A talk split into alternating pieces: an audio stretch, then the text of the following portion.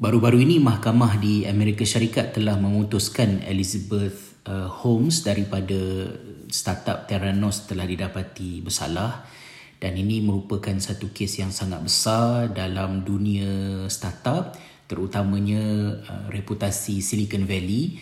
Saya mengikuti kes beliau ni uh, lebih kurang dalam mungkin 2 tahun yang lalu kot apabila saya mula banyak membabitkan diri dengan aktiviti-aktiviti entrepreneurship uh, startup punya ekosistem dekat Oulu Finland mungkin bagi setengah orang ini adalah perkara biasa perkara baru. Tapi untuk saya yang berlatar belakangkan pengajian syariah uh, kemudian menjadi cikgu dan cuba sambung belajar dekat Finland untuk tambah pengetahuan everything was quite new. Silicon Valley kalau sebelum ini saya membayangkannya macam satu planet lain. Apatah lagi saya memang tidak ada kegairahan untuk uh, pergi ke Amerika Syarikat for whatever the reason was. Maka Silicon Valley tu tak ada terbayang lah dalam fikiran saya nak pergi tengok ke apa ke. Tapi bila saya duduk dalam ekosistem startup dekat uh, Oulu Finland itu elemen-elemen daripada Silicon Valley tu banyak datang secara orang kata direct kepada kami melalui trainers yang datang daripada sana membawa budaya cara berfikir dan juga hype daripada uh, apa yang ada dekat situ untuk uh, memberikan latihan kepada kami. Dan banyak benda yang saya belajar dalam ekosistem startup ini bukanlah secara langsung sebahagian daripada pengajian asas saya tetapi dia adalah aktiviti sampingan yang saya selalu ikuti kerana saya nak memanfaatkan peluang untuk belajar benda baru contohnya kami pernah terbabit dalam satu projek untuk membina solution yang berasaskan kepada teknologi blockchain. Fikir jugalah tentang Bitcoin. Saya memang tak tahu apa langsung tentang Bitcoin pada masa tersebut. Bukan saja dari segi technicality dia, malah dari segi halal, haram, syubhat ke pun saya tak begitu pasti pada masa tersebut. Maka activity ideation to creation yang berlangsung dalam program Startup Weekend pada ketika tersebut yang dianjurkan oleh Google bersama-sama dengan beberapa pihak yang ada dekat Oulu, Finland memang memberikan pendedahan dan latihan pantas untuk dia mencabar diri saya dan oh sebenarnya saya boleh belajar satu benda baru from scratch dalam tempoh yang uh, tidak begitu panjang kerana uh, bila kita ada purpose yang jelas apa yang kita belajar tu kalau dalam teori pembelajaran tu disebut sebagai uh, conditionalized uh, knowledge kan? Maknanya dia telah dijelaskan tentang bagaimana satu-satu ilmu yang kita belajar tu diaplikasikan dalam kehidupan sebenar. Jadi memang menariklah pada masa tersebut. Cuma bila saya ikuti aktiviti-aktiviti yang berada dalam ekosistem startup tu ada something yang saya rasa macam tak berapa kena dan uh, saya terfikir adakah saya rasa tak selesa tu sebab saya dah tua Uh, dan banyak orang yang ada dekat dalam tu adalah anak muda kan. Tapi bila saya involve dalam satu program lain um, Avanto Accelerator kalau tak saya ataupun Startup Weekend saya dah tak apa ingat. So projek kami tu adalah untuk mencari solution bagi membantu cikgu-cikgu membina rubrik uh, untuk digunakan bagi menyelia pembelajaran. Uh, idea asal kepada projek berkenaan adalah seorang sahabat saya daripada Australia. Dia seorang cikgu. Dan dia yang mengusulkan uh, idea berkenaan dan saya berminat untuk join the team. Jadi pada masa itu bila saya terbabit dalam uh, projek berkenaan dia memakan masa lebih kurang dalam 48 jam daripada scratch kita brainstorm Uh, kita ideate dan kita identify problem kemudian kita uh, interview seramai mungkin orang bukan sahaja dekat Oulu tapi dengan menggunakan internet kita tanya orang dekat Canada kita tanya orang kat Malaysia kita tanya orang dekat Australia siapa-siapa sajalah yang kita boleh dapatkan maklum balas kan daripada orang yang mempunyai latar belakang dan juga potensi sebagai pengguna kepada solution yang kita nak buat ni It was quite fascinating tetapi yang mengejutkan saya ialah ketika uh, kami membentangkan um, hasil kerja kami tu. Jadi semasa pembentangan tu uh, saya uh, prepare bahan untuk pembentangan tetapi yang membentangkannya adalah rakan kami daripada Australia itu sendiri um, dan apa, ketika dia membentangkan tentang solution yang kami uh, develop dalam tempoh 48 jam tu di hadapan kami tu ada ada potential investors real investors. Mereka willing untuk letakkan duit um, 5,000, 10,000, 15,000 euro untuk menjayakan projek yang terbukti berpotensi berdasarkan presentation masing-masing. Kita punya pitching punya apa ni uh, punya session tu. Dan pada ketika itu di kalangan uh, investors dan juga so-called experts yang ada dekat depan tu salah seorang daripadanya telah memberikan satu komen yang menyebabkan saya rasa sangat marah lah. Kerana dia kata uh, saya tidak faham kenapa um, projek kamu ini relevan kerana kamu pun tahu yang di Finland pelajar-pelajar tidak ada peperiksaan. Maka kenapa perlu ada rubrik uh, seperti ini? Mungkin solution yang lebih mudahnya ialah kamu um, balik ke Australia dan cadangkan ke Australia supaya mereka ikut sistem pendidikan Finland rather than bersusah payah buat benda yang macam ni. Jadi kata-kata dia tu bagi saya sangat angkuh dan saya cuba mengawal diri saya pada masa tersebut uh, ketika dalam sesi soal jawab selepas rakan kami bentangkan itu saya sebutkan beberapa poin yang saya dapat fikir secara spontan. Saya katakan bahawa pendekatan sistem pendidikan yang tidak sokol tidak mempunyai peperiksaan macam dekat Finland ni is something yang yang sangat berbeza daripada mainstream yang ada di tempat lain. Kemudian kita juga perlu clarify bahawa yang tidak ada di Finland adalah standard peperiksaan yang berbentuk centralized uh, macam orang kata uh, apa ni kita kata uh, SPM uh, PMR ke UPSR ke that kind of things. Tapi itu tidak bermakna cikgu-cikgu di sekolah tidak membuat assessment kerana apa pembelajaran kalau tidak ada assessment macam mana kita nak um, membantu pelajar untuk progress dalam pembelajaran kalau cikgu tak ada buat assessment main ajar macam tu saja.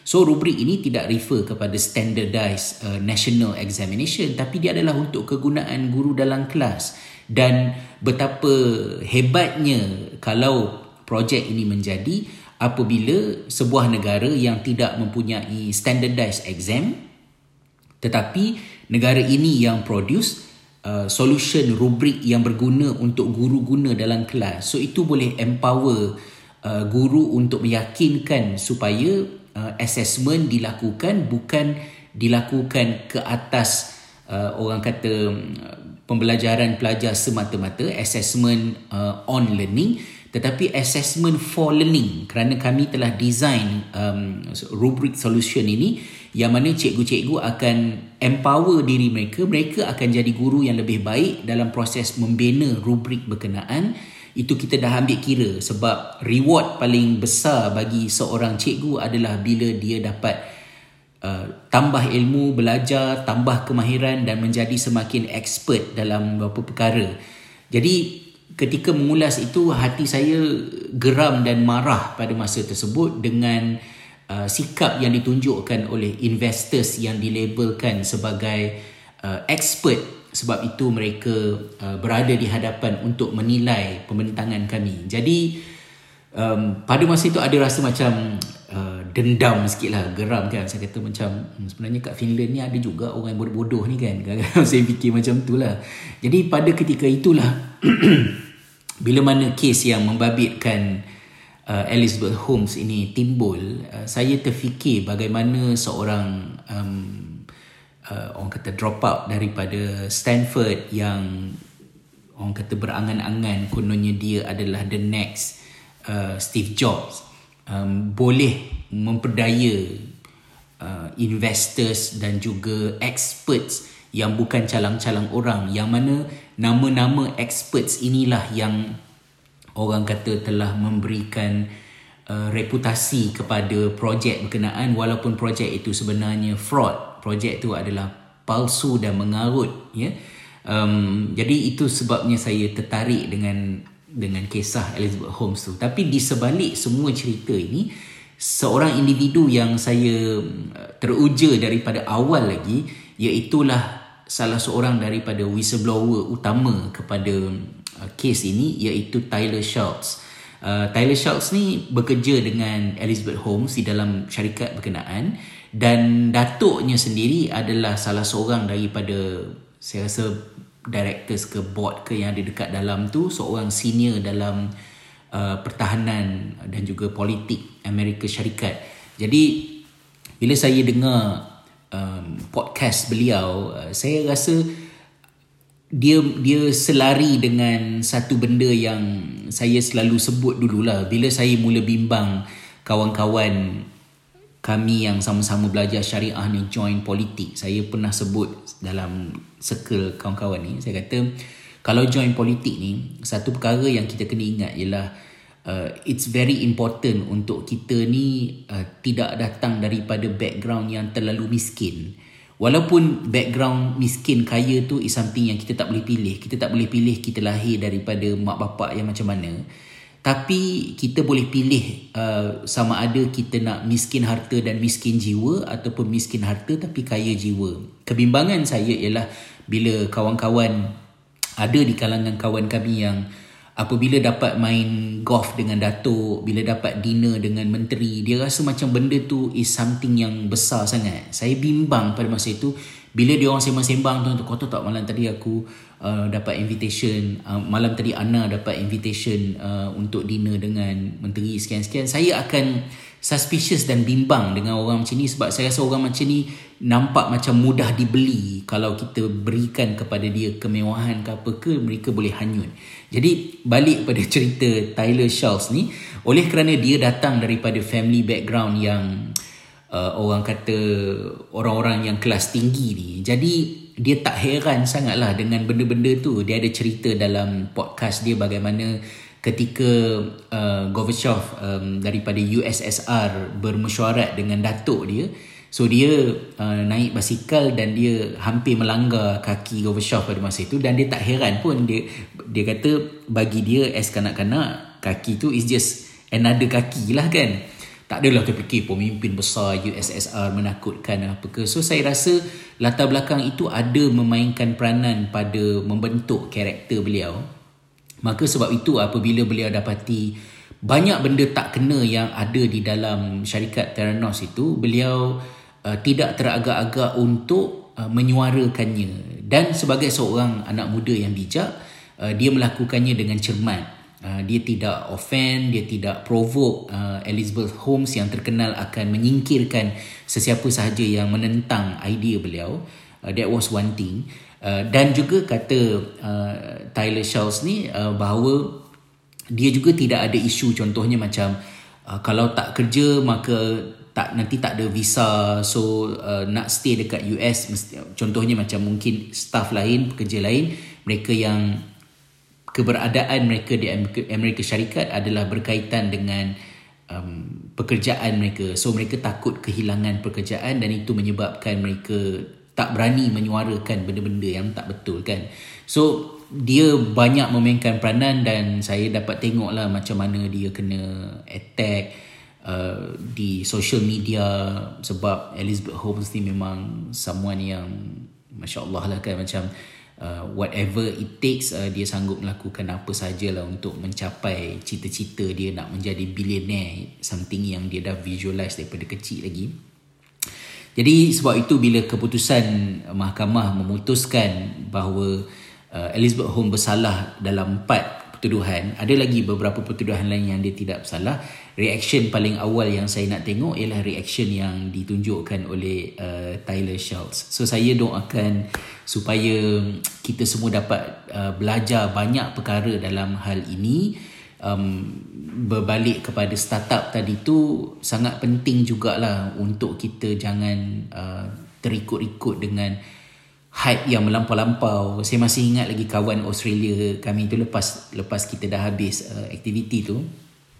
Saya duduk bersembang dengan dia lah. Dia ni orang yang artistik sikit. So dia orang seni, banyak tulis uh, sajak, syair kan. Uh, cikgu bahasa Inggeris.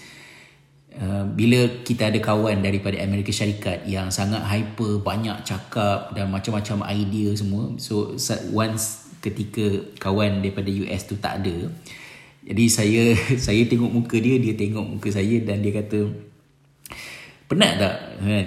Dia kata, do you feel exhausted? Yeah, it's so tiring, you know, listening to all these things. Um, why why so much energy uh, into all these things kan? Dia kata macam dia tak suka sangat lah macam hyper-hyper sangat ni. Jadi uh, kejadian yang berlaku kepada Theranos ini harus uh, ditinjau daripada sudut berkenaan walaupun uh, kita sangat agresif dari segi nak menghasilkan solution. Uh, saya juga datang daripada mendapatlah sedikit dalam setahun training dalam education entrepreneurship, duduk dalam edtech punya ekosistem, duduk dalam game developer dekat Oulu dapatlah tengok benda-benda ni yang saya rasa especially bagi orang Islam adalah sangat penting untuk kita kekal bertakwa kepada Allah dan bertakwa itu secara teknikalnya takwa itu mempunyai dua elemen penting iaitu yang pertamanya adalah conscious dan yang keduanya adalah self control so you need to maintain your level of consciousness supaya you tidak dipengaruhi oleh sekeliling yang